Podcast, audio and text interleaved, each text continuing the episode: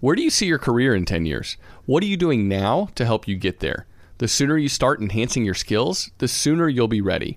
That's why AARP has reskilling courses in a variety of categories like marketing and management to help your income live as long as you do. That's right. AARP has a bevy of free skill building courses for you to choose from because the steps that you choose to take today will help you to love what you do in the future. And that's why the younger you are, the more you need AARP. Learn more at aarp.org/skills. In recent weeks, we've really focused on some ways that listeners can boost their income.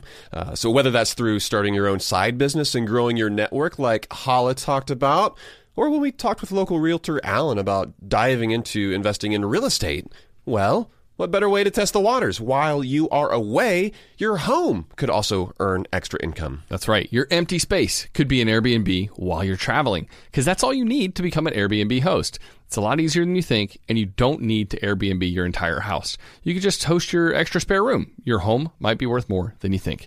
Find out how much at airbnb.com/host. Xfinity has free premium networks for everyone this month, no matter what kind of entertainment you love. Addicted to true crime? Catch killer cases and more spine-tingling shows on A&E Crime Central. Crave adventure? Explore Asian action movies on Hi-YAH. Searching for something extreme? Check out skating, snowboarding, and more on Fuel TV Plus, the global home of action sports. And find crowd-pleasing bops on iHeartRadio's Hit Nation playlist. There's new free shows and movies to love every week. Say free this week in your Xfinity voice remote. When you buy Kroger brand products, you feel like you're winning. That's because they offer proven quality at lower than low prices. In fact, we guarantee that you and your family will love how Kroger brand products taste, or you get your money back. So next time you're shopping for the family, look for delicious Kroger brand products because they'll make you all feel like you're winning. Shop now, in store, or online. Kroger, fresh for everyone. Welcome to How to Money. I'm Joel. And I am Matt. And today we're discussing achieving balance in a world of work domination.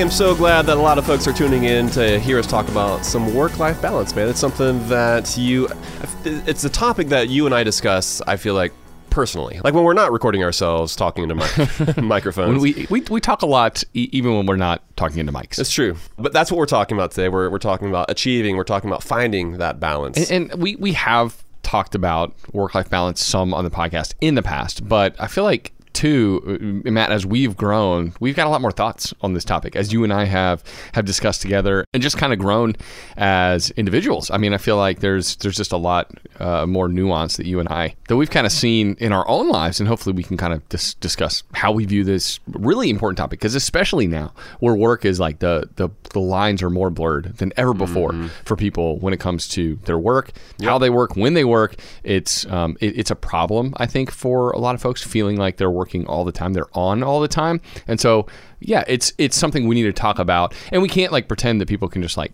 stop working or uh, that they can just like that it's easy, right? But there, it, just achieve a, financial independence, and then right. you won't have to work worry about it anymore. Can you just do that in the next eighteen months, and then you can make whatever decisions you want? Like, right. Yeah, that, that's you know not in the cards for most people. But yeah, we'll give our thoughts on on uh, achieving work life balance in a world where you know work really does dominate. But first, Matt, let's talk about. I just want to mention that I went to a concert recently. That's that's now that. Uh, can I say that COVID's over? Is COVID is it's, mostly over? Oh, dude, it's totally over. Okay, everybody's saying that it's over at this point. All right, so I went to a concert. Oh well, actually, interestingly enough, you had to wear masks at this concert, so that was kind of uh, I hadn't I'd been to multiple shows and that had not been the case, but kind of, kind of felt like a throwback. Yeah, it did. But I is will that say, why, is that why you sound sick right now? Because uh, do I sound sick?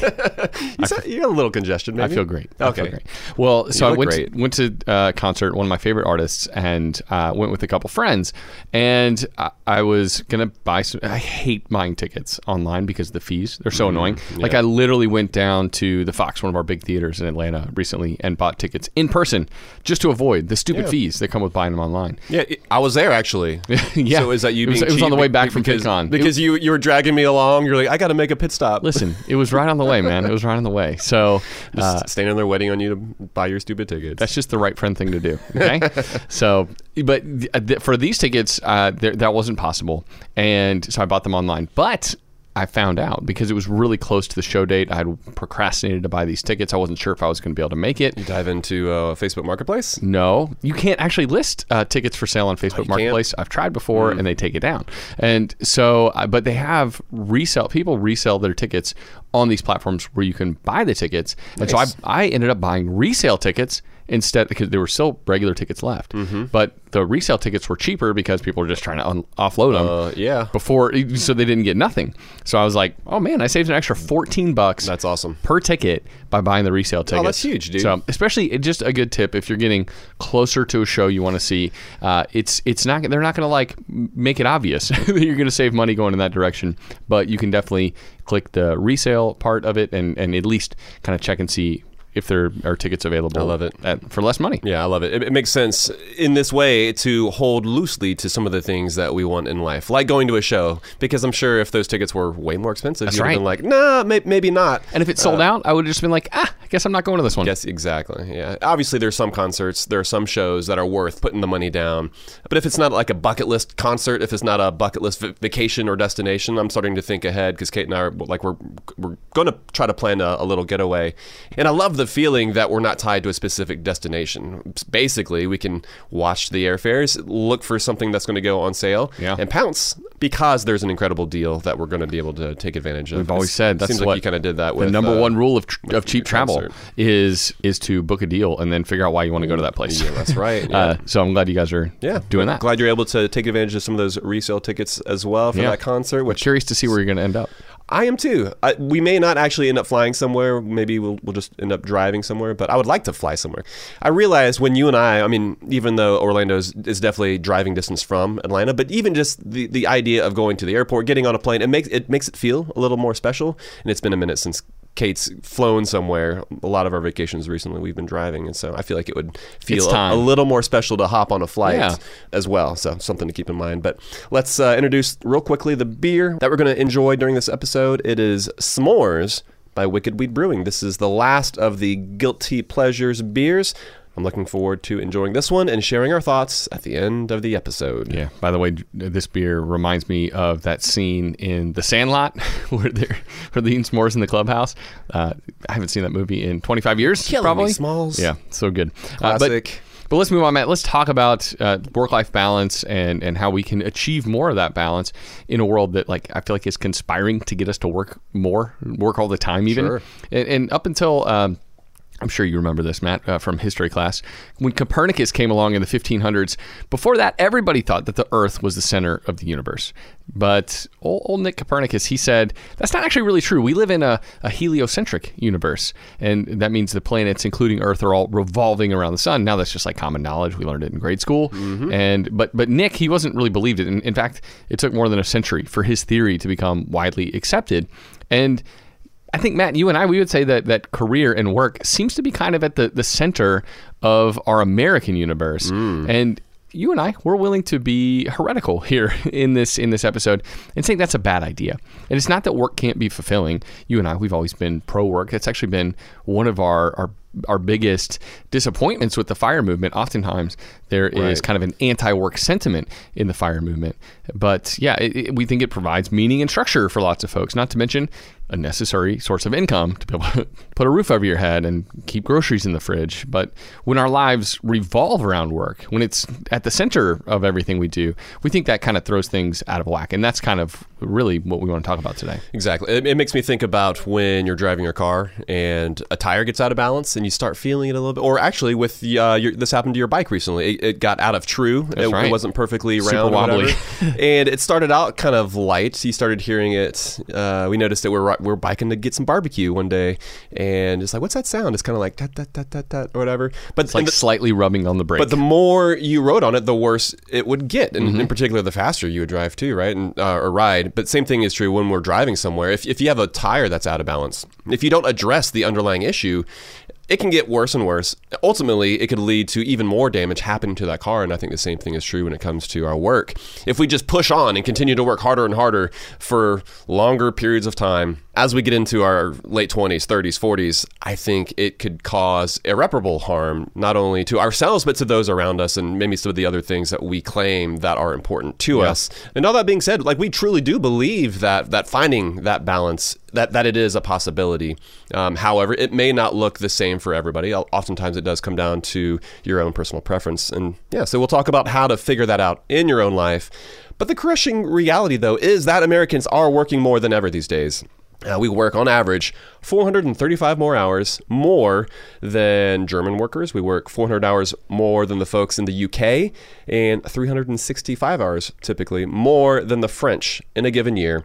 I, I'm not sure if that comes from like our, our Puritan heritage or not, uh, where it's like, all right, no, you're going to work six days a week. Idle hands are The devil's work. Sin- yeah, sinful.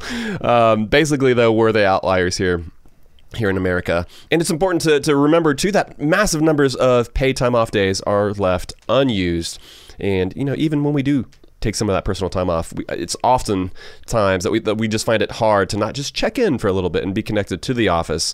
Basically, for a lot of folks, even the millions who now have a, a more flexible work environment work, it's still the center of their universe. And we believe that that's not a good thing. And the crazy thing is, Matt, that it's true. Like we have become, it, it seems like, even more focused on work as a culture and as individuals inside of that culture.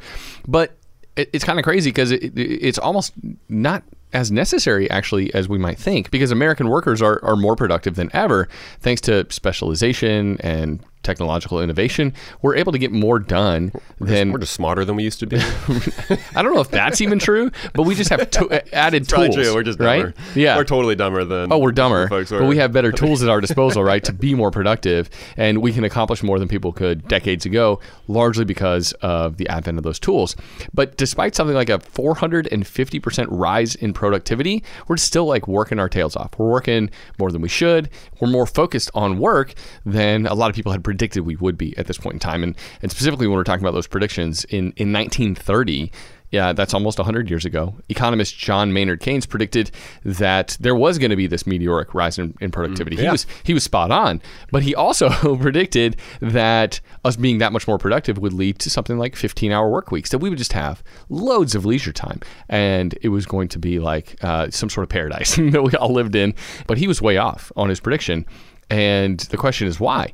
Why did he get half of the equation right, but but miss the other half? I think it's for a couple of reasons. I think uh, one, the reality is work provides other benefits besides just income. Like, why does Elon Musk continue to work and create new companies? Yeah. He doesn't have to, right? He doesn't have to create the boring company in addition to Tesla after starting PayPal and, and making, you know, tons of money off that. His most successful venture, the Boring Company. Ex- he could stop tomorrow, right? Um, but Is that company still around? I actually totally forgot. I that, think he's still working on was it. just like, yeah, we're going to drill tunnels uh, underground in order to foster high-speed transportation. Yeah, no, I think he's still at it, and I'm curious to see what, what comes of it. But the same same's true with somebody like LeBron James. Like, does he have to dribble the basketball or dunk ever again in his life if he doesn't want to? No, he could completely just chill out, sit on the sidelines. He doesn't. He, he totally has enough money. He doesn't need another fifty million dollars. Yeah. That's for sure. but why quit when you love it, right? And and I think that is the reality for a lot of people is that work provides something beyond just mm-hmm. dollars, right? And and another less positive reason is because we consume too much as people, as Americans in particular. Many of us could choose to work less if we could just inhibit our desires a little bit more. If we could rein in our spending, we would have more fiscal ability to kind of like turn the dial down on, on how much we're committing and how much time we're spending doing work related stuff. Yeah, and it's not that consumption in and of itself is inherently bad, right? And so, like for instance, if you thought back to 100 years ago, the advances in technology, like I think that's something else that he didn't count on, that Keynes wasn't counting on, is that as like not only is innovation and technology going to allow us to be more efficient, it's also going to create other technologies that we're going to want to have in our life, Yeah. right? And so he wasn't counting on something as basic as air conditioning or like refrigeration, right? Like these are things that nobody would say are oh my gosh, that's lavish living right there, right? Like nobody who lives in the South is going to say, yeah, you don't really need air conditioning. no, like that's an amazing invention that's allowed uh, large populations to live in the South in a way that doesn't put their health at risk. But it's more of like what you're talking about. Obviously, is like the like more the conspicuous consumption, the Yeah. consuming of things just because we can consume them, not necessarily because uh, it's something that has brought value to our lives. And you and me, by the way, in, in midsummer, and it, like we'd be migrating north for a few months if, if it wasn't for the AC. So that's yeah, it's, we, it's we, made we just embrace it, baby. just em- embrace that sauna life. Uh-huh. But we, we've said it before. We'll say it again. We do think that work is a good thing. Like you're saying, Joel, like there's this innate need that we have to accomplish some productive work. And it's for reasons that go just beyond earning money. Most of us derive satisfaction from the work that we're able to do, even from the jobs that we, we might not love, right? Like I'm thinking of even somebody who's just sweeping the floor. You can sweep the floor, you can be a janitor and find deep intrinsic value within that work that you're doing, uh, with the value that you're providing, not only the people who are walking across the floor, but also the employers who pay your salary. Yeah, it just takes a work. reframe for a lot, a lot of times to, to view your job in a different light. And, and that's not saying that everyone should stay with the job that they're in always. Uh, there, there's it- room to move and improve, but Yeah. uh, It does come down to mindset, though. yeah, there's a lot of that. Because if we can- can realize that our work is, is often in service to others, you know, that we're contributing to society, that can completely shift how it is that we view our work. Uh, and for those folks who do want to retire early, like, it's all good. You know, work doesn't mean that you have to collect a paycheck. it can look like volunteering, you know, with local organizations in your community. Uh, that is meaningful as well. And if you're at the point that you don't need the money, it can still be an incredibly fulfilling source of uh, quote unquote work, even Yeah. though you're not necessarily getting paid. Well, yeah, and speaking of cleaning, it makes me think of when I, I did pressure washing. Like my first job in radio, I was only part time. I got paid fifteen bucks an hour, and I had to have something else to do on the side. And so I became I pressure washed houses, and it wasn't my long term goal to stay in that business for very long. And I, in reality, I stayed there for just like a year and a half, I think. But it was actually kind of kind of cool. There was something really rewarding about like getting there. The house is all dirty, algae covered uh, on the sides of it and stuff, and you clean that puppy up, and then like. Yeah, the homeowner's pumped and they're super happy. They and come home, they're like, I didn't realize my house was that color. Right, exactly. It's way less green than I thought. That was I love it. surprisingly a, a cool job for that reason. And the reality is that when, when it comes to work, you can take anything too far. Beer, right? We talk about that on the show. Like we, we like craft beer, but moderation is the key to enjoying it correctly. If Matt and I were pounding four beers uh, every show, one, we would the show would be bad, and two, we would be overweight. Like we, w- it wouldn't be good. But ha- splitting this Bad twelve ounce our, can, Bad for our hearts. Yes. All the different poor health outcomes that would uh, that we would be contributing That's to. right. That's right. Exactly. And plus, it would cost us way more money. That's too. true. And the, the same's true when it comes to how we work. Because if we overemphasize the role that work plays in our lives, it's going to stop giving us that sense of satisfaction, and we're more likely to get burned out. And and I like the way actually Matt that, that writer Derek Thompson he he writes a lot about work and business in for the Atlantic and he ran some numbers recently. He found that your your career is only one sixth of your waking existence over the course of your life. And I think that's helpful to put it in perspective because sometimes it feels like it's at least half of our existence. And when you put it like that, I don't know, it makes me think that we should be finding ways to put work in its proper and likely less important than we're making it place because work is good, but overwork is very bad. Totally, yeah, and I, I like Derek Thompson a lot. I mean, the more I read by him, I'm, I'm like, man, I like r- how that guy thinks about the world. Mm-hmm. But that being said, I've, I've, it's difficult to look at an entire lifetime and say, okay, because you're not really thinking about work so much when you're a fifth, five year old or a ten year old, uh, and same thing when you're older and retired, right? And so if you like eliminate 15 years on the tail end, 15 years uh, on the front end. Maybe it's like a quarter or a truly, third, yeah. like a third of your of uh, of your 24 hour day is typically devoted to work, and that's I think that's also where most of our listeners are, right? Like we are in the stage of life typically where we are working, and so I say that not to just not to like roast.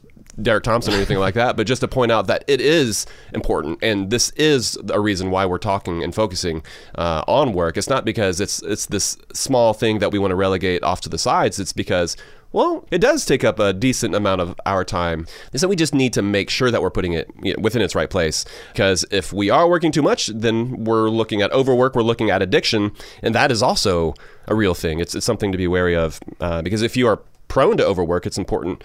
I think to do some self-reflection to figure out like why that is. Gabor Mate, he's a uh, Canadian doctor, and he writes about addiction. He talks about how easy it is for people to make work uh, and what they do their identity. And unlike drug use, it's it's basically an addiction that's it's it's more socially acceptable, but it's still an addiction that can make us, it can make our families miserable. Um, and if you feel like maybe you fall into that camp, it's it's going to take some real internal work to adopt a different less intense attachment to your work. And I think it's like one of the first steps to figuring out whether or not you're addicted or not is if you're bristling even at the suggestion that maybe you're working too much. You know, like that can be a serious indicator. If your partner tells you that, or maybe you're even listening to us talk about it and you're like, shut I don't work, I don't work too much. Yeah, leave me alone. Uh, but it's one of those things that can be easier seen in other people, but within yourself. Oftentimes, I think there's so much self denial and there's there's just refusal of the truth when we are working too much and we are finding too much of our identity from the approval of our superiors, of our bosses, even uh, from our clients. Yeah, and, and I think one of the ways which we see that our, our culture as a whole is pretty work addicted. What's like the second question you typically ask somebody after getting their name? It is, what do you do for a living? What you do? Yeah, and that's where the conversation starts. There's Yeah. so many more interesting things about people than just the job they perform. And so, I don't know. Like that's uh, my, my favorite conversations are one where, where it's a very important thing. I don't, yeah, it's it's a fine line to walk. I want to know that about somebody for sure, but I also am like It's not everything. It makes me want to start the second question as like what do you, what's your favorite what are your favorite hobbies to do for fun? Yeah. Like get go somewhere else with the conversation because that's just always the first line of questioning and there are other cool things that people have to offer and maybe we start there and get to the work stuff later sure. on in the convo. Yeah, and unfortunately, uh, people don't have as many hobbies as they wish they had, and so you might ask them that, and they might say, "Huh? what do you mean My hobbies?" hobbies work and then it's like, uh, oh, okay, that's yeah, actually, we're going to talk more about the lack of hobbies in our lives, plus a bunch of other reasons why it is it's so difficult for us to strike that work-life balance. We'll get to all of that right after this.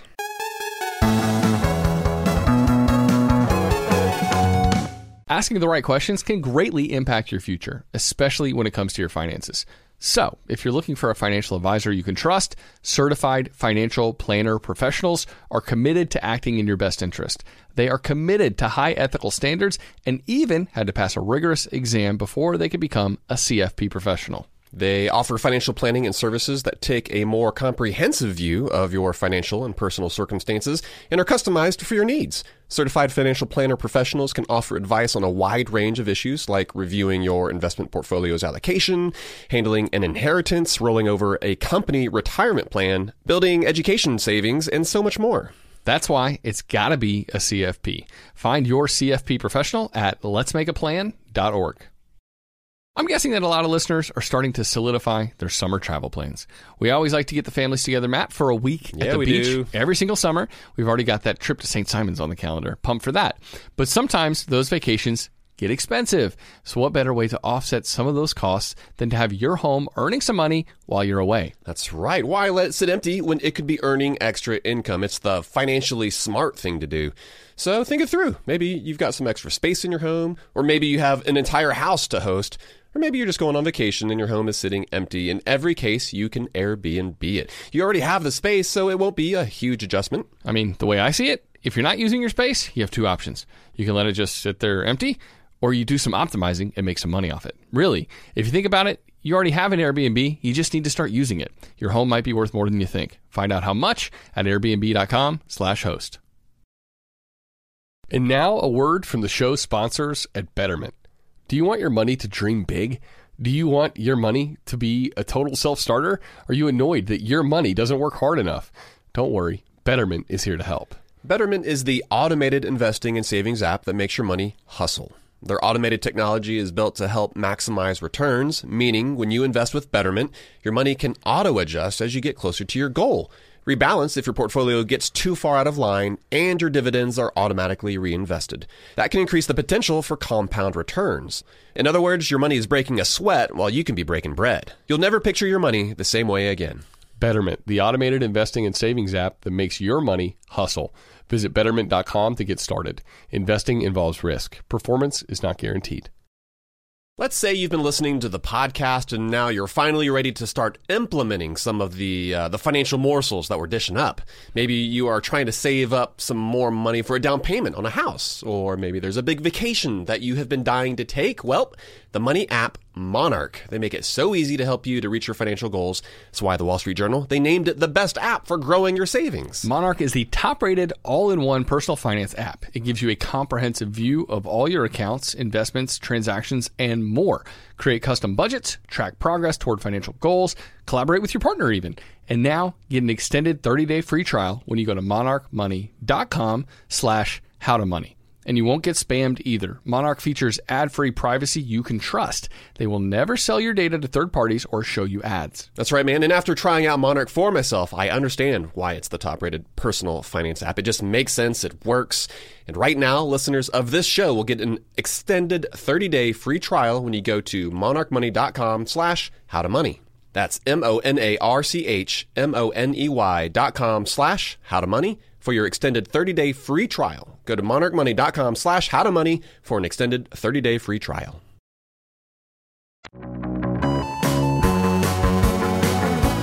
All right, we're still talking about work-life balance, Matt. You and I were going to offer kind of uh, our prescription from the how to money standpoint because uh, w- for overwork, we're going to talk about that in just a little bit. But let's continue maybe down the diagnostic path for a little bit because Ooh, I like there's there's a lot more that we need to kind of consider as we're thinking about our own individual situation because work is obviously a necessity. Work can be and is a good thing if it's in its proper place. But and ideally, there's this uh, re- alignment between your work and your interests, but you don't you don't get there overnight. And I think sometimes maybe part of the problem is that we assume that we're supposed to have this job that we absolutely love, and then maybe if you love it, it's okay if you work 12 hour days. But uh, there's often uh, a financial trade off if you opt to pursue work that you find enjoyable uh, for a lot of folks. And, and that was the case for me, at least, when I went to work in radio. That first job, like I said, was didn't pay very much. And I had to start off part time, e- even working in a major market. But that was okay for me because I cared less about making a lot of money and I cared more about doing something that I enjoyed. Yeah. But there was that trade off. And I think if you want to go down that path, you just have to realize that that's going to be the case, that you might you might have to be okay m- Yeah. making a smaller salary in order to enjoy the work that you're doing I feel like that's day in, day out. I feel like that's uh, one of those trade-offs that folks aren't considering as much because Yeah. they think, well, I have the opportunity to earn this much money, but well, just because you have the opportunity does not mean that you have to go down that path. Yes, that's I, I think that's the kind of thinking that I want more folks to consider rather than oh, you must always. I mean, we're money nerds here, right? Like we are always looking for different ways to optimize all sorts of things money related with our lives, whether it's the amount that we're earning, the amount that we're spending. But I don't think that's necessarily a healthy default, right? We do need to think about how it is that we're actually spending these life hours, these, and who knows, right? Like who knows how many, li- uh, how, how long we're actually going to live. It's one of those finite resources that none of us actually knows what if anybody does know gonna, how long I'm going to live, please, please shoot me an email and just like give me a heads up. Uh, I think that's an email you probably don't want to get. what if somebody emailed you super seriously and they're like, Joel, you're going to die on X date? You're, you're probably going to block that guy, right? Yeah, probably. what what if they were right though? Oh man, nobody emailed Joel. uh, and so let's let's let's talk about some of the, the different reasons why today I th- we think it's just harder than ever to find and discover that work life balance. Work, generally speaking, like there used to be kind of the, the standard nine to five job, right? Uh, there were more clear divisions. But that's no longer the case, and technology is the is the major culprit here. Uh, the same thing that enables you to work from anywhere, it also allows you to work at any time. Often creating like that nagging sense, uh, that guilt that you should be working when it's completely unnecessary. You know, like how often do you find yourself checking an email uh, compulsively uh, and responding at all crazy hours of the evening? Those are things that could most likely wait until the next morning uh, once you're at your actual desk. Uh, and so instead of letting these just great uh, technological inventions work for us, we've become enslaved to them. Technology and innovation are, are one of those double edged swords, right? And in some ways, in, in a lot of ways, it's helped us, it's allowed us to do so much more than John Maynard Keynes would have ever thought possible. Yeah. But simultaneously, it allows us uh, to be tempted to overwork more than we ever thought possible. It makes me think about just uh, the intro to the Flintstones, Matt, and how the big the bird it. chirps. Fred he says yabba dabba doo, and he like hops down the back of the dinosaur, hops into his car. He's like ready to go home, and Stops by the store, gets a big old slab of ribs. that's right, Br- Bronto ribs. that's whatever, why yeah. you like that intro. That's right. Then they pulled up to the movie. Man, just classic, uh, classic things that we should be doing.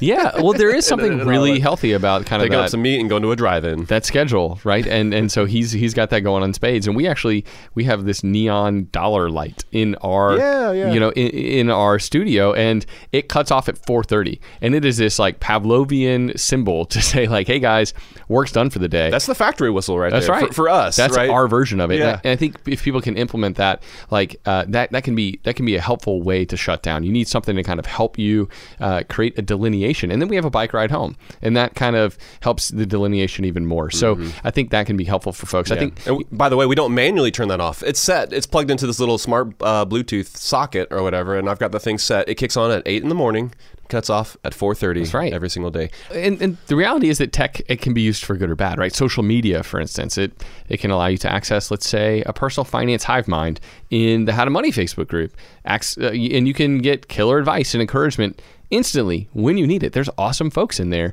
almost ten thousand awesome folks in there. You could, you could link up with all your old high school friends if you had the desire to do that. That's some- right. For some reason. That's right, but but we all know, everybody knows at this point, social media can also drain hours of your time. Uh, you can be doom scrolling for hours on end every day through your preferred social media app, whatever it is. And in, in order to maintain work life balance, it's crucial to figure out which tools you need and which ones you should ditch. And then set up rules around the technology that you're keeping around so that you're in charge of it, not the other way around. And it just makes me think, Matt, uh, uh, Cal, Cal Newport's book, Digital Minimalism, I feel like that helped me see the need for that. Uh, we're, we're not attempting to romanticize the 50s or factory jobs, but the reality is technology has allowed us to become more efficient, and that's a good thing. But the thing that could be freeing us has also, at times, become our abuser. I think that's why it's so important to, to, to set boundaries and set rules with within within your life, right? And so, like work can so easily seep into all aspects of life, in particular,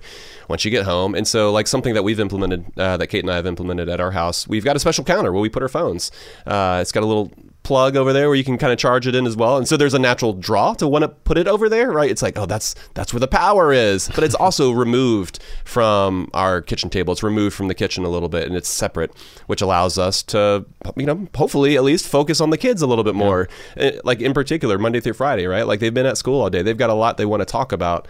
And if I'm tempted to, you know, like hop on a text thread or uh, get back to an email or something like that, it's going to make those conversations feel a little more second rate as a, compared to just fully engaging with them uh, and investing within those relationships. The reality might be you need to hop on email for, and we can talk about, we'll get to this in a little bit, but for, let's say, 20 minutes a night.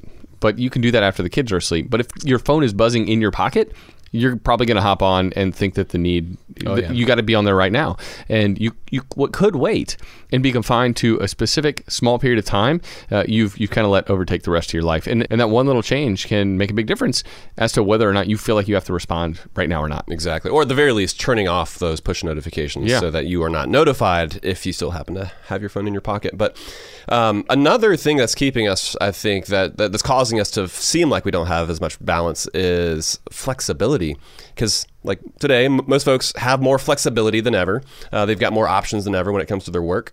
Not everyone, of course, uh, but COVID has created a work economy that gives more optionality to just a slew of workers out there who previously didn't have so much. Uh, a recent survey from Gallup finds that nearly half of all workers in the U.S., and that's what that comes out to is around 60 million folks, have the flexibility now to work when and where they want, uh, at least part of the time.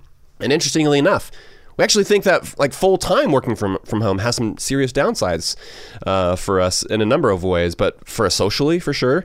Uh, plus, it can impact our ability to, to move up the ladder, increasing our, our skills and our income and the impact that we're going to have at our jobs. And so, because of that hybrid work, it sounds better to us. It seems to be the policy that, that more employers are implementing because you know you can't completely put the cat back in the bag when it comes to uh, the ability to work from home. Uh, but this, you know, the reality is that this newfound flexibility can have both pros and cons to it.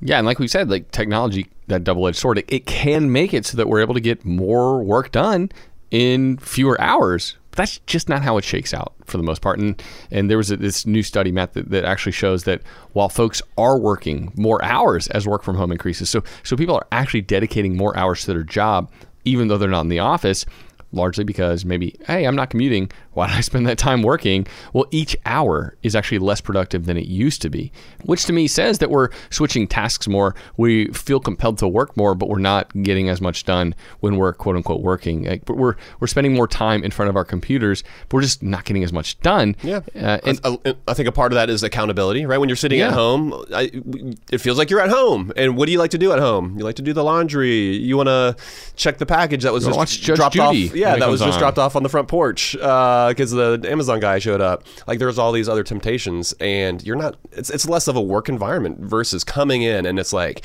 It's, it's time to work. Time then, to get, get the business done. people still feel like they're always working, though. They always feel attached yep. to it, yep. which is just a draining sensation. And, and so the reality is, so many of us of malaise. Yeah, like we feel like we're floating in the middle. We're attempting to multitask. Uh, it's just making us it harder for us to perform any of our tasks, work or personal, really, really all that well. That's right. Yeah, let's talk about status as well and the pursuit of status, the pursuit of job titles.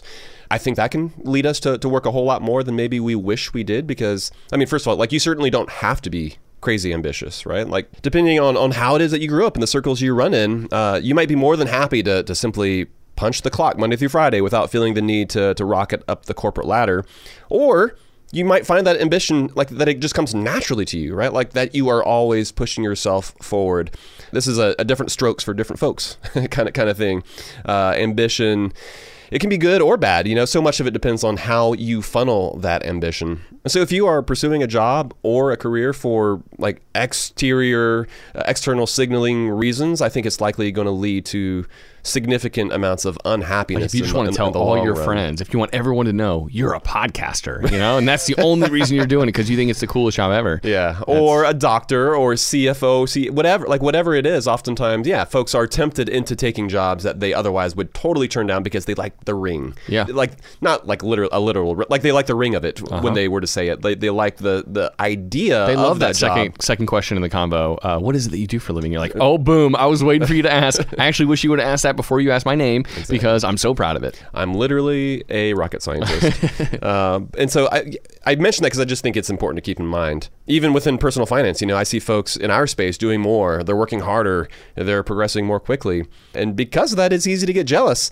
But man, like I've got to remind myself of the reality that my joy that is coming from things that cannot be measured by acquaintances or other folks uh, within the personal finance space or, or, things that folks post on social media. I think it's good to be ambitious, but you need to have bumper rails in place. For me personally, that's why I like to have hard boundaries around when it is that I do allow myself to work. I like the work that I do. I, I like the ability that the impact, Joel, that you and I are having on the countless people who listen to our show who are able to put themselves in a better financial position based on what it is that we talk about. That's amazing. Plus, we have fun doing it. We it's so much fun. Also, I like making money. Like, like, like these are all things that lead to someone wanting to be a little more ambitious. I think those can all be good things. And so, how do you contain that? And so, for me personally, just having some just hard barriers to when it is that I give myself, that I throw myself at that work, allows me to not think about it when I'm not working. Yeah, I, I mean, I like that you said ambition, but with bumper rails. It, yeah, it's like uh, yeah. in a bowling alley, right?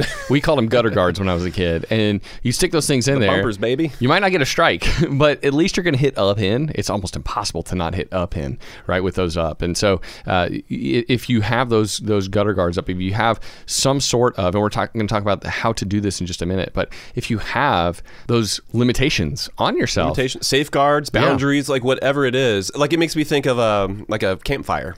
Fire it's a it's a great thing to have when you're out camping, especially when it's cooler. Like you use it to cook, it's entertainment. You just sit there, you stare at it, but for Smokey whatever. the bear wants you to do it within within a reasonable limit. It, put it in a fire pit though. Yeah. Like like there are precautions you need to need to take because if it gets out of that fire ring, uh, it's going to cause a lot of harm. I, in in the same way, work is the same thing as fire. And one of the things people are giving up because they are so focused on work is leisure activities and hobbies. Matt, that is. Yep. There, there was a recent survey and it just like brought a tear to my eyes. So sad that especially millennials, there's just uh, such a lack of hobbies that they have been able to cultivate in their lives. And and there was a, a recent American Time Use survey, and it was literally at the bottom of the list: leisure time Yeah. or, or hobby activities. Like th- people just like, ain't got time for that, and that made me that made me bummed out. I'm like, man, I just want more time for those things in my life. And if that means cutting back on work, even though I like my work, I'm going to do it And- and- because that's that stuff matters. Yeah, and not only that, I thought you were going to reference the study about how watching TV was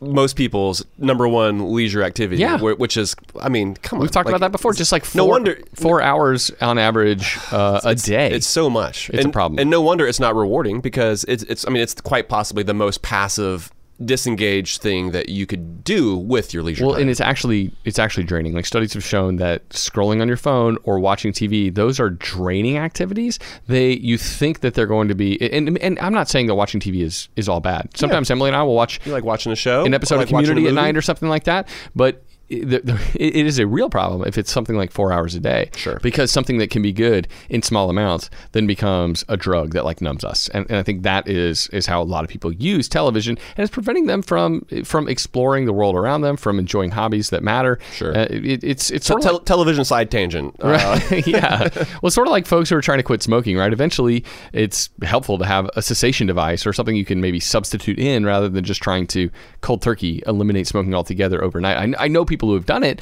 and I'm impressed by it, but it makes it more difficult. It's not as easy to accomplish. And and friend of the show, Laura Vanderkam, she just wrote a great article uh, in the in the New York Times about incorporating fulfilling and enjoyable activities into your everyday life. It's it's not necessarily that we need to remove more things from our lives, but maybe I don't know. We should look to add more fulfilling, meaningful uh, hobbies and activities to our calendar. That might mean detaching from work a little more, but uh, maybe the more we start to experience and enjoy things that like we haven't made the time for, it'll naturally start to kind of realign our priorities. Yeah, it's, it's no surprise that watching TV is like the least meaningful, fulfilling leisure activity because, like, yeah, you're, you're not engaged in it at all. And so I think sometimes Yet folks, it's still the one we participate in the most. It is, and I, I I think folks maybe they count on that because they're thinking, okay, well, I don't want to have to think about my leisure and, and the recreation that I participate in. But what Laura was arguing is that by engaging with it and being a little more proactive with it, that we can find that not only do we have the time to participate within that activity that we previously thought we didn't, but now that our lives, just in like generally speaking, feel more fulfilling because mm-hmm. we now have this activity outside of our work. But I like what you said about smoking and cessation devices because when you have an absence of something pulling you out of work, it can be difficult to say, well, I'm going to work less. Yeah. Right? If you're saying, well, I work too much, I'm going to just start cutting back. Well, if they don't have anything to go to, they're thinking, Why am I doing this? Why, why would I want to cut back on working? Why don't I just keep working, make more money? Because at least there, there's there's some sort of like scorecard, right? And that's what they're measuring. And so you have to develop these core pursuits, these hobbies, these interests uh, to pursue, so that it pulls you away from work. And not only will you find that you actually are working less, but you're going to find much more fulfillment, plus a whole lot of other benefits that come with pursuing some of these Yeah, interests. and so maybe you want to get on the pickleball bandwagon because, because that's that's hot right now. Or just I don't know. One of my things, even just I like to take bike rides before dinner with my little dude. I know you like to do the same, Matt, with your with your kiddos. we we ran into each other on the mountain, like not literally, but yeah, you were going up the mountain, we were coming down. I was Yeah. like, oh, howdy, buddy. It's like the best the best thing to do before dinner. A little physical exercise, getting outdoors, like seeing wild funny. animals. It's awesome. We literally did that last night. we, ran into y'all yesterday. I was like, oh, fancy seeing you again. But there's just so many options, right? It, it doesn't even have to be outdoors and physical. You could like join a choir. I mean, there's just there are a bunch. Learn to play the piano. Um, Yep. There's there's a million different things you can participate in, and it it just reminds me of our conversation with Wes Moss back in the day, Matt. Which we'll link to that one in the show notes. Such a he had such good and important data and thoughts on what it looks like to be a happy retiree living a well-rounded life. The happiest retirees have more what he calls core pursuits, and so what it's like three and a half I versus forget that we didn't start using that term until we, we talked we talked with him. But like that's just a part of my vernacular now. Like, Yeah. like it's just something that you need to develop a core pursuit. So whether you're into woodworking core or singing, like whatever it is that you love, having and developing more core pursuits is going to make you more well-rounded, and it's going to make you happier. The happiest retirees were not the ones with uh, the most millions in their 401k. They were the most well-rounded people who lived closer to friends and family, spent more time with him and had more personal endeavors that just kind of light him up. Yeah, and, and if you're thinking, well, I don't have time for hobbies, thank you very much. Uh, all my time is occupied by work and all the other responsibilities I have in life. You'll be surprised that when you allow yourself to participate in some of these life giving activities, you'll be surprised at how you're able to make time for these things, not only from the enjoyment that they're able to bring to your life, but in how it, they cause you to feel about the other areas of your life as well. But Joel, we're going to keep talking here right after the break. We're going to discuss how it is that you're going to be able to find balance within your own life. We'll talk about what it means to find meaningful work. We'll get to all of that right after this.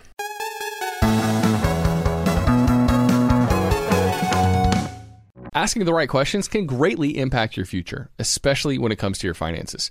So, if you're looking for a financial advisor you can trust, certified financial planner professionals are committed to acting in your best interest. They are committed to high ethical standards and even had to pass a rigorous exam before they could become a CFP professional. They offer financial planning and services that take a more comprehensive view of your financial and personal circumstances and are customized for your needs. Certified financial planner professionals can offer advice on a wide range of issues like reviewing your investment portfolio's allocation, handling an inheritance, rolling over a company retirement plan, building education savings, and so much more. That's why it's got to be a CFP. Find your CFP professional at letsmakeaplan.org. I'm guessing that a lot of listeners are starting to solidify their summer travel plans. We always like to get the families together, Matt, for a week Yeah, at the we beach do. every single summer. We've already got that trip to St. Simon's on the calendar. Pumped for that. But sometimes those vacations get expensive. So, what better way to offset some of those costs than to have your home earning some money while you're away? That's right. Why let it sit empty when it could be earning extra income? It's the financially smart thing to do. So think it through. Maybe you've got some extra space in your home, or maybe you have an entire house to host. Or maybe you're just going on vacation and your home is sitting empty. In every case, you can Airbnb it. You already have the space, so it won't be a huge adjustment. I mean, the way I see it, if you're not using your space, you have two options. You can let it just sit there empty, or you do some optimizing and make some money off it. Really, if you think about it, you already have an Airbnb, you just need to start using it. Your home might be worth more than you think. Find out how much at airbnb.com/host. Let's say you've been listening to the podcast and now you're finally ready to start implementing some of the uh, the financial morsels that we're dishing up. Maybe you are trying to save up some more money for a down payment on a house, or maybe there's a big vacation that you have been dying to take. Well, the money app Monarch. They make it so easy to help you to reach your financial goals. That's why the Wall Street Journal, they named it the best app for growing your savings. Monarch is the top rated all in one personal finance app. It gives you a comprehensive view of all your accounts, investments, transactions, and more. Create custom budgets, track progress toward financial goals, collaborate with your partner even. And now get an extended 30 day free trial when you go to monarchmoney.com slash how to money.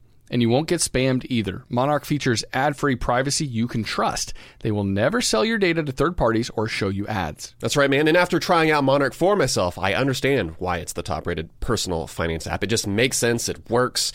And right now, listeners of this show will get an extended 30 day free trial when you go to monarchmoney.com slash how to money. That's M-O-N-A-R-C-H-M-O-N-E-Y dot com slash how to money for your extended 30 day free trial. Go to monarchmoney.com slash how to money for an extended 30 day free trial. Spring cleaning is kind of a, an annual rite of passage. We've all got to do it, minimize the junk that we have in our house. Emily and I, we just cleaned our closets out. It took hours, but it was so worth it. Now we've only got stuff in there that we love, and it's easier to find everything too. And so, you know, while cleaning your closets is helpful, well, there's something else you can do for your family this spring. Shopping for life insurance with Policy Genius, for example, is a really important part of your financial planning for the year. That's right. Yeah. And here is the thing that's important to remember because you might be thinking you don't need to check out Policy Genius because you've got a policy through work. But even if you have a life insurance policy through your job, it may not offer you enough protection for your family's needs and it may not follow you if you leave your job. With Policy Genius, you can find life insurance policies that start at just $292 per year for $1 million of coverage. Some options offer same day approval and avoid unnecessary medical exams. Policy Genius works for you, not the insurance companies, and that means they don't have an incentive to recommend one insurer over another, so you can trust their guidance. Save time and money and provide your family with a financial safety net using Policy Genius. Head to policygenius.com to get your free life insurance quotes and see how much you could save. That's policygenius.com.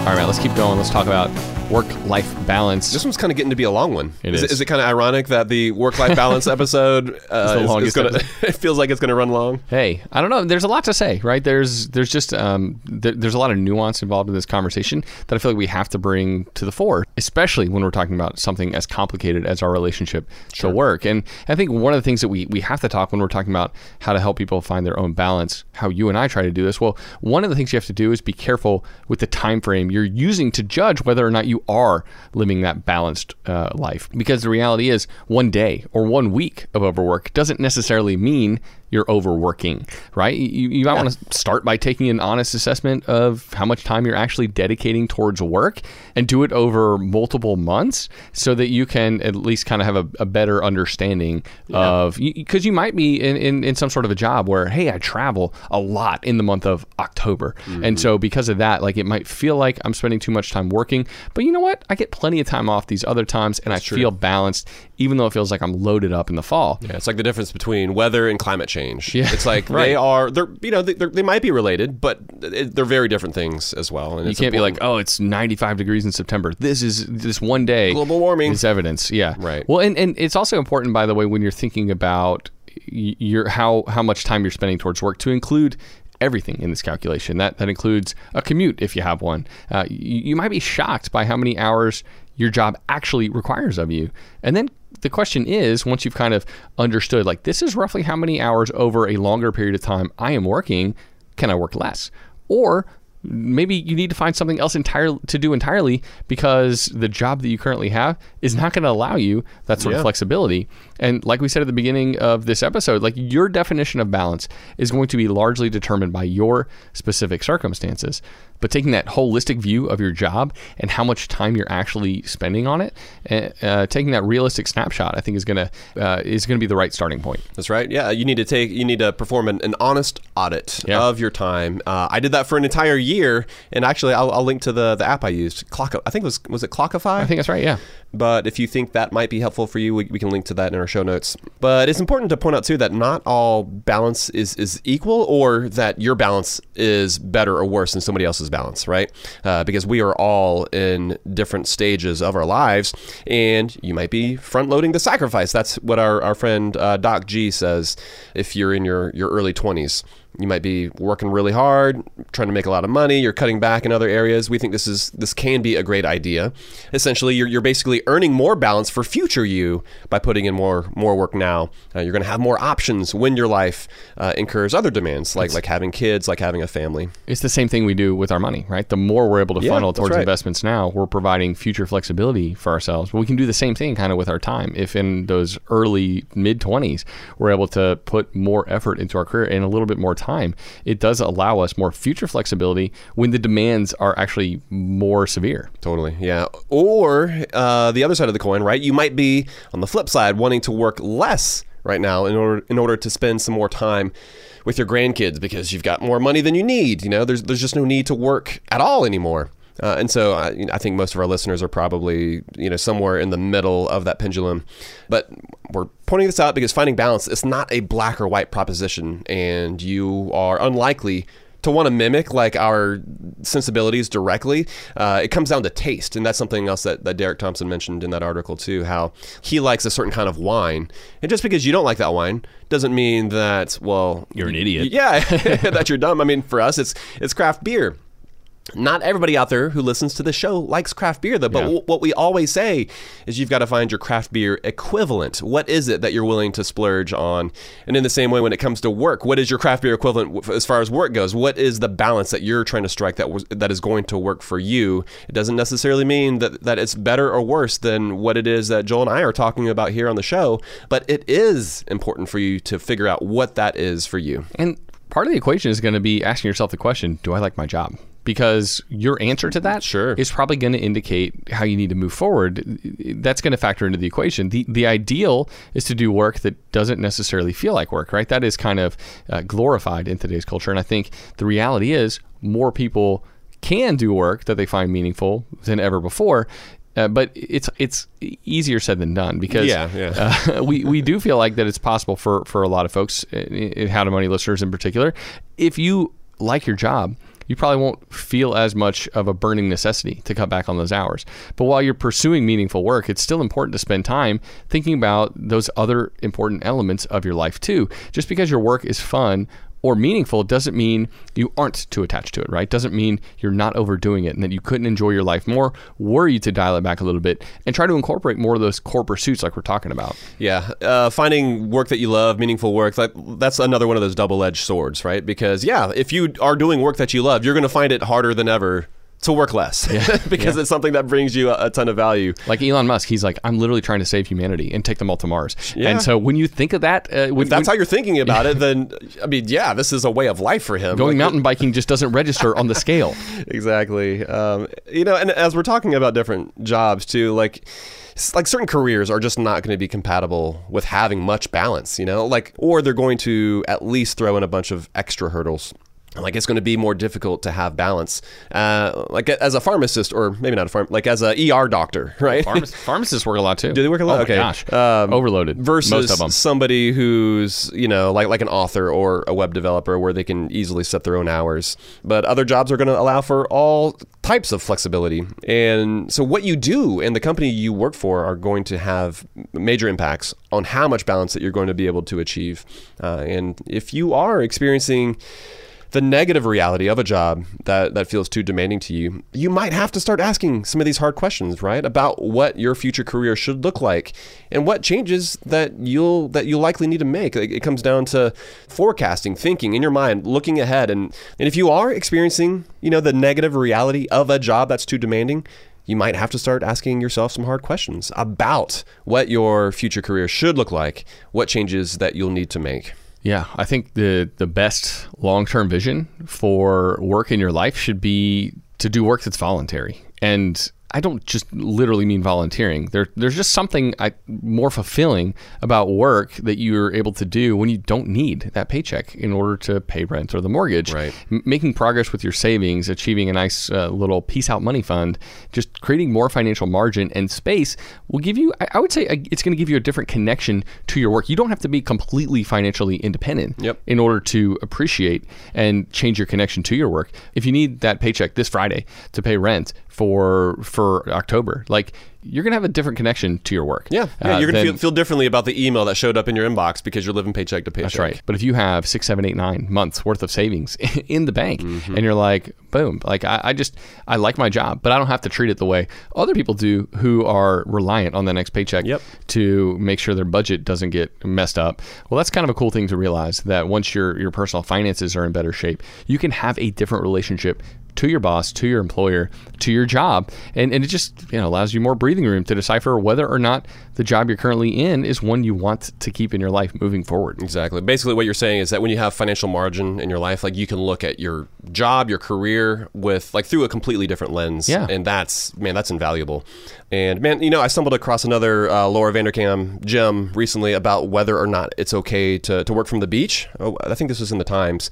But basically, her argument is that if working a little bit on vacation, if uh, it allows you to get away more often, that it's likely a good thing. And if you make room for some small like vacation style getaways during like your typically non-vacation work days, that it can provide some helpful balance. Mm. Uh, so, for instance, like if you can get out for an afternoon hike uh, or, or a bike ride or, or like a surf session, but if that forces you to work after the kids go to bed, if you have to shift your hours a little, a little bit, if you have to move your time, well, that could be well worth it to you in a time study she did for for one of her books, she mentioned, uh, yeah, there's a couple, and her and her husband they go on hikes during the middle of the day because it allows them to like basically help each other out. Like they're able to. It's not the goal of the hike. The goal of the hike is to get out because it's beautiful. Yeah. Uh, get some exercise, get some fresh air. They get to reconnect, talk about stuff. But they happen sometimes to solve problems for each other for each of their individual jobs.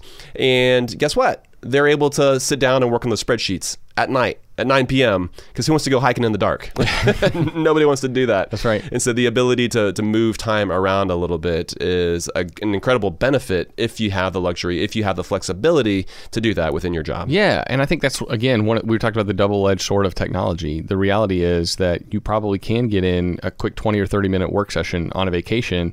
And I'm not saying that's ideal, but I'm saying if it allows you to take more vacations, then maybe that is a good thing. And I, I like the way Laura thinks about it because because so some people are more rigid about their hours and when they let work interrupt it. But because of the way work has evolved in our modern culture, we have a lot more say over when and how we work. And that can be bad or that can be good. That can allow us to work a little bit at night just adding to our uh, the amount of work we're doing overall, or it can allow us to take that break during the day so that we can kind of time shift when we work. And I think yeah, you, you have to make sure you're setting up those bumper guards, those those guardrails, just yep. like you would in, with a bowling alley, to make sure that you're not overdoing it and allowing that technology to to run your life. But you have to use it in a way that's going to allow you to take the time you need and want for the things that matter to you that go beyond work.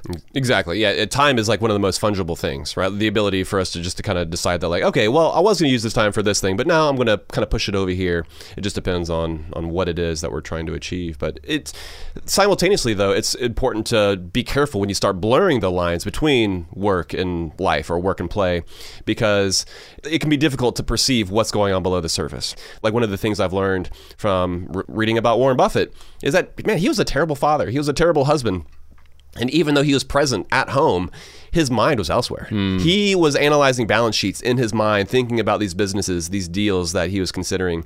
And that meant that he wasn't very involved. He was not very engaged when it came to raising and growing his family. And so it's, I don't know, I, I mention that because when we are on our own, sometimes we might be tempted to work a little bit harder. And we alone are the ones who bear the brunt of the sacrifices we make, right? Yeah. Um, but when you start involving other people, right? Like, so you've got a significant other, then it gets a little bit trickier because, uh, assuming, like, unless you find somebody who shares the exact same goals and timelines and schedules that you do, you're going to have to figure out how to make life work. But with kids, man, it can be it's even more difficult. Like they don't understand that we have to work. you know, I mean, they they learn quickly. Uh, that my three year old's always like, "Daddy, you going to school too?" I'm like, "Kinda." yeah, buddy, I am actually.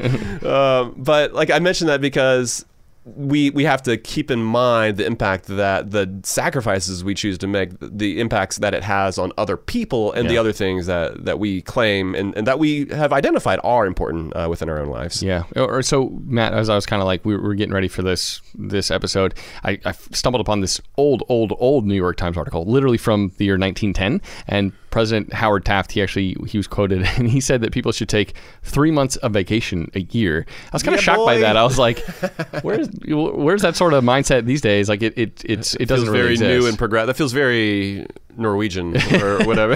yeah, it, it kind of does.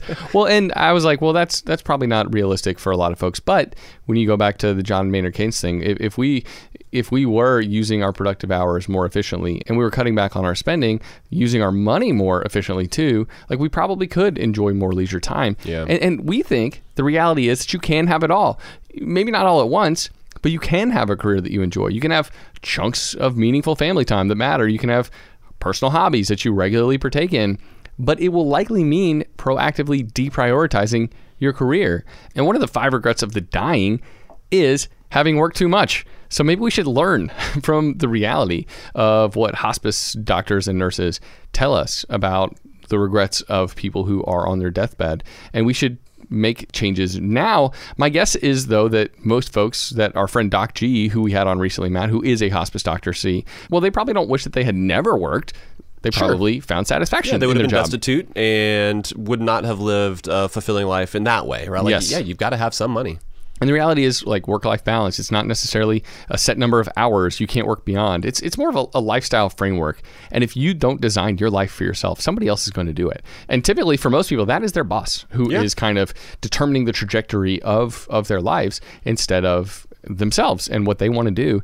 It's your life, and you're in the driver's seat. And and the reality too is, Matt, that the job market is full of opportunities right now. Absolutely, and yeah. For folks who are realizing maybe, eh, my current career track, it's it's not the best one. It, it's it's not a great one for me to be on. It's not my best long term interest. Well, now is the perfect time to try to find something different, something that allows you to have more balance, something that even allows you to make more money. I don't know that there's a better time to be thinking through these things and making adjustments because a whole lot of workers have a whole lot more say over what they do, how they do it, when they do it than ever before. Exactly. Yeah. Yeah. Switching jobs is the best way to make more money. But even if you like the current job that you're with, just think through, like like Joel said, like design your life. Think through what it is you want your day to day to to look like, and then just start living it out. It truly isn't any more complicated than that. And granted, you you might have to set different boundaries in place. You might have to institute certain rules at home, whether that's uh, when it is that you're going to be on email or when it is that you even have your phone within reach. But the goal here is to get you to think about what that looks like for you and take some of those practical steps to start actually achieving it. Uh, you got anything else? No. Okay. All right. Don't let work dominate your life, man. Don't yeah, don't do it. It Enjoy it. It's great, Cutting back a little bit as a just as an American population. Granted, there are some people who aren't working enough, but generally speaking, we tend to work too much. In particular, I'm guessing a lot of the listeners who listen to our show. Uh, Joel, let's uh, some quick notes on our beer for this episode. This was S'mores by Wicked Weed Brewing. This is an imperial stout brewed with chocolate, vanilla, and cinnamon. Did you taste those flavors? Uh, yeah, it was kind of muddled to me, honestly. Oh, yeah? I thought it was. I thought it was okay. I, I was like, man, this beer would be better if I was sitting around a campfire eating an actual s'more. Uh, but I don't know. Like the flames. again, I'm just not super super impressed with this stout series from Wicked Weed. I like Wicked Yeah. Weed as a brewery. I prefer their sour beers. Yeah, this one was okay. Honestly, if every single one of the beers of the ones that we, so we had four of them, if every single one of those had been barrel aged in a different type of barrel, that would have given it that additional depth. And I think each one of those would have been singing a little bit more, Yeah. like like a little more some- bourbon barrel action would have been Yeah, nice. and just a little more depth. Um, it's almost as if these uh, these beers were a little two dimensional, right? And, and maybe some of that aging, uh, some of those additional flavors would have allowed us to really dive into it a little bit more and, and, and be huge fans. They're still good, totally still good. You picked these up. Were these really expensive? No, it was a four pack. That's what, part of the reason I picked it up. Was like four different beers in a four pack. That's great. Like you don't normally you don't normally get that. So Got it. Uh, but yeah, it, it was I don't know. It was like, 12 eleven bucks or something okay like that. Yeah. so 11 12 bucks for for these guys that like that feels appropriate Yeah. if, if this was like an $18 four pack No, that'd be I would I would not be happy. So much of it does come down to the value. It comes down to the cost of the beer. Yeah. And there are some beers we have that no matter what, you're just like, that is phenomenal. I don't care what you paid for it, but that's just an excellent beer. If you paid two dollars for that beer, even more amazing. We need to go get more of that. Uh, but this was one that, yeah, you start thinking, okay, how much? How much were those? Okay, not too expensive. Uh, definitely worth checking out if you like a variety of some different stouts in your fridge. yeah. Especially as we're getting closer to fall time, right? You know it, man. All right, that's going to do it for this episode. wrap it. For folks who want uh, the show notes, links to anything that we mentioned, we'll have those available on our website at howtomoney.com. That's right, buddy. So until next time. Best friends out. Best friends out.